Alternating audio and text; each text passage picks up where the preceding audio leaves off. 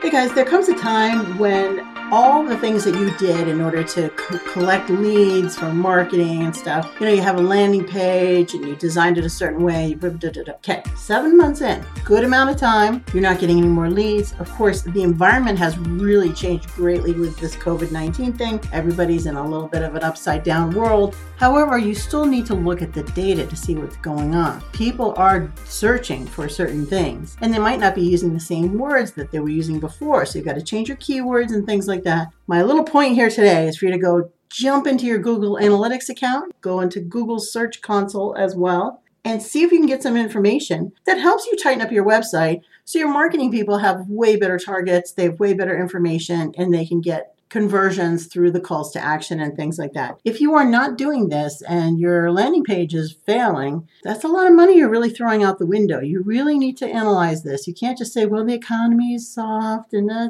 I'm like, no, no, no, no. It's the numbers that will tell you what's going on. People might have shifted their interest in another section of your business that you are not really aware of. You got to go into the back of Google My Business and look at those insights with your keywords. Uh, one of my accounts, all of a sudden, Ray-Ban stuff keeps coming up. You guys know I, I do uh, work on an account that sells um, eyewear, sunglasses, very high end stuff.